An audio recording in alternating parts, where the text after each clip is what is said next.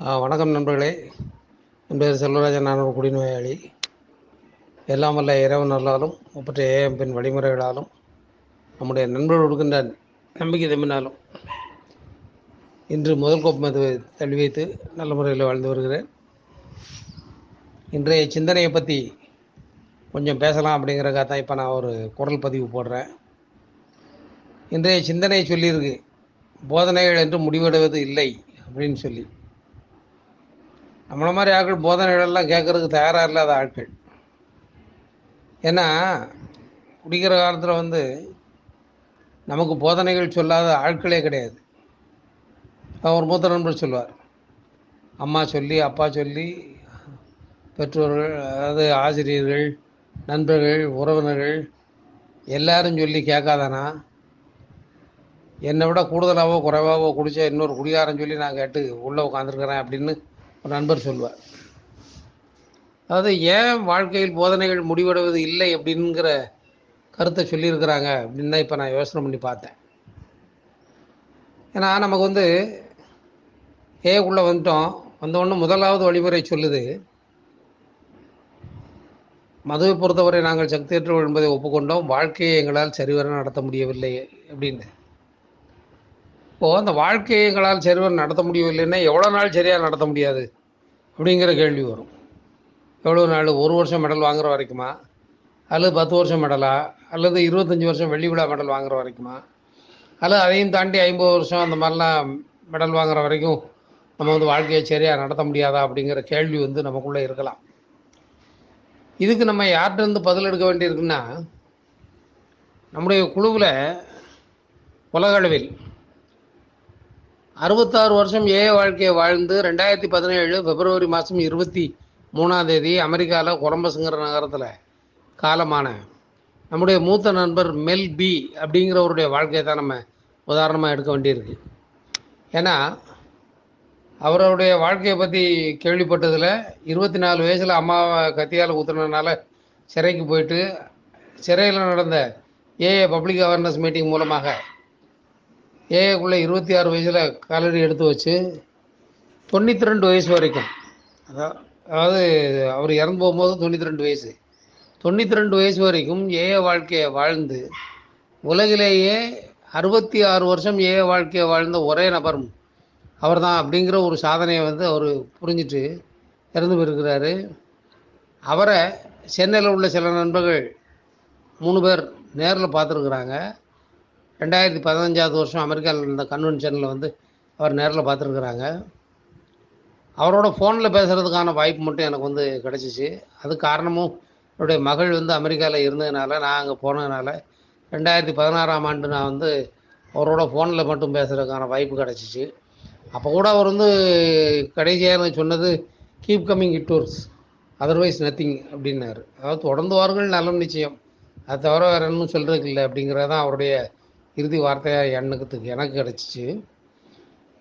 இல்லை அப்படிப்பட்ட நண்பர் கூட ஆயிரத்தி தொள்ள- ரெண்டாயிரத்தி பதினஞ்சாம் ஆண்டு அமெரிக்காவில் நடந்த கன்வென்ஷனில் உட்கார்ந்துருந்துருக்கிறாரு. அப்படி உட்காரும் பொழுது கூட அவருக்கும் பத்து நிமிஷம் தான் ஷேரிங் பண்ணுறதுக்கான வாய்ப்பு கொடுத்துருக்குறாங்க. அந்த பத்து நிமிஷம் அவர் வந்து பேசுகிறாரு பேசுனதை கேட்ட நண்பர்கள் சென்னை நண்பர்கள் வந்து அதை பற்றி என்னோட சிலர் பேசியிருக்கிறாங்க. அப்போது அறுபத்தி ஆறு வருஷம் ஏ வாழ்க்கை வாழ்ந்த அவர் கூட என்ன சொல்கிறாருன்னா மை லைஃப் இஸ் அன்மேனேஜபிள் என் வாழ்க்கையை சரியாக நடத்த முடியவில்லை அப்படின்னு சொல்லி சொல்கிறாரு நினச்சி பாருங்க. நம்மில் எவ்வளவு பேர் அறுபத்தாறு வயசு வரைக்கும் இருப்போம் அப்படிங்கிறது வந்து கடவுள்கள் தான் இருக்குது ஆனாலும் பாருங்க அறுபத்தி ஆறு வருஷம் ஏஏ வாழ்க்கையை வாழ்ந்த ஒருத்தர். என்னுடைய வாழ்க்கையை சரியாக நடத்த முடியலை அப்படின்னு சொல்லி சொன்னார்னா அப்போ வாழ்க்கைன்னா என்னங்கிற கேள்வி எல்லோருக்குள்ளேயுமே வருது. பொதுவாக சாதாரண மனிதர்களுடைய பார்வையில் வாழ்க்கைங்கிறது ஏதோ பள்ளிக்கூடத்துக்கு போனோம் படித்தோம் அப்புறம் சம்பளம் வேலைக்கு சேர்ந்தோம் சம்பளம் வாங்கினோம் கல்யாணம் பண்ணோம் பிள்ளை ஊட்டி பார்த்தோம். அப்புறம் ஒரு வீடு வாசல்னு சொல்லி செட்டில் ஆனோம். அப்புறம் அந்த பிள்ளைகளுக்கு வளர்ந்த பிள்ளைகளை திரும்ப படிக்க வச்சோம் க- கல்யாணம் பண்ணால் கட்டி கொடுத்தோம். அப்புறம் விதி முடிஞ்ச அன்னைக்கு போய் சேர்ந்தோம் அப்படிங்கிறது தான் வாழ்க்கையாக தெரியுது. ஆனால் நம்முடைய ஏ நண்பர்களுடைய பார்வையில் மட்டும்தான் வாழ்க்கைங்கிறது நேற்று இல்லை நாளை இல்லை இன்றைக்கு அப்படிங்கிறத மட்டும் வந்து சொல்லப்படுது.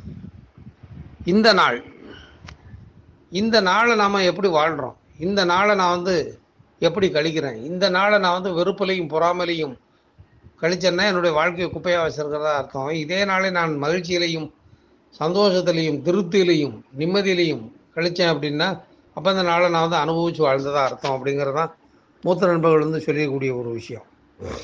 அப்போ அந்த அடிப்படையில் பார்க்கும் பொழுது நான் என்னுடைய வாழ்க்கையை தினசரி ஒரு நாள் அடிப்படையில் கொண்டு போகும் பொழுது வரக்கூடிய பிரச்சனையிலேருந்து வெளியில் வரணும் அப்படின்னா அதுக்கு எனக்கு சரியான வழிகாட்டுதல்கள் நெறிகாட்டுதல்கள் வந்து தேவைப்படுது. அப்போ இந்த இடத்துல நான் பேசாமல் எனக்கு இது வரைக்கும் கிடைச்சதெல்லாம் போதும் இனிமேல் எனக்கு ஒன்றும் தேவையில்லை அப்படின்னு நினச்சிட்டு ஒதுங்கினா என்ன நடக்கும்னா வாழ்க்கையை நான் வாழ்ந்ததுக்கான அர்த்தம் இல்லாமல் ஆகி போகும். அப்போது சொல்லியிருக்கு. இந்த வாழ்க்கை அதாவது இறைவன் எனக்கு கொடுத்துருக்கிற இந்த வாழ்க்கையை நான் அனுபவித்து வாழணும்னா தினசரி நம்முடைய நண்பர்கள் மூலமாக கிடைக்கக்கூடிய அந்த கருத்துக்களை அந்த போதனைகளை நான் எடுத்துட்டா தான் என்னுடைய வாழ்க்கையில் வந்து சந்தோஷத்தை உண்மையாகவே அனுபவிக்க முடியும் அப்படின்னு உணர்றேன். ஏன்னா போதும் அப்படிங்கிற வார்த்தை வந்து என்னுடைய வாயிலிருந்து எப்போ வருது அப்படின்னா இங்கே மீட்டிங் உள்ள வரும்பொழுது தான் எனக்கு வந்து இத்தனை நாள் மீட்டிங் வந்தாச்சா இனிமேல் என் மீட்டிங் வரணும் அப்படிங்கிற உணர்வுலாம் வரும். ஆனால் யாரும் குடிக்க போன காலத்தில் வந்து குடி இவ்வளோ நாள் குடிச்சாச்சு ஏன் குடிக்கணும் அப்படின்னு சொல்லி ஏ வர்றதுக்கு முன்னாடி யாரும் நினச்சதாக நாம் கேள்விப்படல. அப்போது நினச்சி பார்த்தா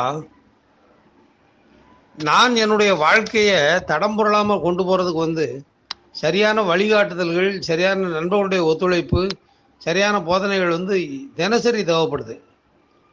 ஏன்னா இன்னொரு பதிவில் நம்ம பார்த்த மாதிரி வாழ்க்கை வந்து வெறுப்புலையும் பொறாமையிலையும் ஏமாற்றத்திலையும் சலிப்புலையும் பயத்திலையும் ஓடிக்கிட்டு இருக்கு. அதை பற்றி சொல்லும்போது நம்முடைய மூத்த நண்பர் சொல்லும்போது சொல்லுவாங்க பயத்துக்கு நம்ம வந்து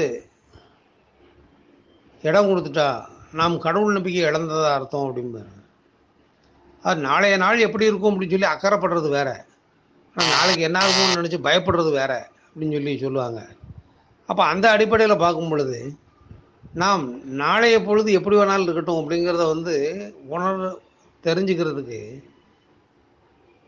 இன்றைக்கி நான் என்னுடைய வாழ்க்கையை தெளிவாக கொண்டு போக வேண்டியிருக்கு. அப்போ இன்றைக்கி நான் என்னுடைய வாழ்க்கையை தெளிவாக கொண்டு போகணும் அப்படின்னா அதுக்கு சரியான நண்பர்களுடைய ஒத்துழைப்பு எப்போதும் தேவை. அவர்கள் சொல்லக்கூடிய போதனைகள் எதுவாக இருந்தாலும் சரி அதை நான் வந்து முழுசாக ஏற்றுக்கொள்கிற ஒரு மனநிலைக்கு நான் வந்து வரணும். அப்படி வந்தால்தான் இந்த வாழ்க்கையை நான் வாழ்கிறதுக்கான அர்த்தம் வந்து முழுசாக விளங்கும். ஏன்னா ஒவ்வொரு நாளும் ஒவ்வொரு விதமான பிரச்சனைகள் வந்து வருது. கோபம் வருது வெறுப்பு வருது பொறாமைகள் வருது. வேறு ஏதாவது காரணத்தால் ஒரு சலிப்பு வந்துடுது இந்த மீட்டிங்லாம் ஏன் போகணும் அப்படிங்கிற அப்படிங்கிற உணர்வுலாம் வரும். அந்த மாதிரி நேரங்களில் நமக்குள்ளே இருக்கக்கூடிய ஒரு கருத்து நாம் இந்த வாழ்க்கையில் இதுவரைக்கும் நாம் கிடைச்ச எல்லா விதமான போதனைகளையும் உதறி தள்ளிட்டு வாழ்க்கையை வந்து வீணடிச்சிருக்கிறோம். இப்போ கிடைக்கக்கூடிய இந்த போதனைகளை நாம் இழந்துடாமல் இருக்கணும் அப்படிங்கிற உணர்வு உள்ளே வரும் பொழுது தான் நாம் இந்த வாழ்க்கையை எப்படி வாழ போகிறோம் அப்படிங்கிறது முடிவாகும். அதனால தான் சொல்லிச்சு இன்றைய சிந்தனை வந்து நமக்கு சொல்லுது போதனைகள் என்றும் முடிவடைவதில்லை. எப்படின்னா இப்போ நான் டூ வீலர் ஓட்டுறேன்னு வச்சுங்க அதாவது இருபத்தஞ்சி வருஷம் நான் பைக் ஓட்டிட்டேன். ஆனாலும் இன்றைக்கி நான் ஓட்டும் பொழுது நான் கண்ணை மூடிட்டு தான் ஓட்டுவேன். அப்படின்னு சொல்லி யாராவது ஒருத்தர் கண்ணை மூடிட்டு ஓட்ட ஆரம்பித்தா என்ன நடக்கும்? உடனே விபத்து நடக்கும்.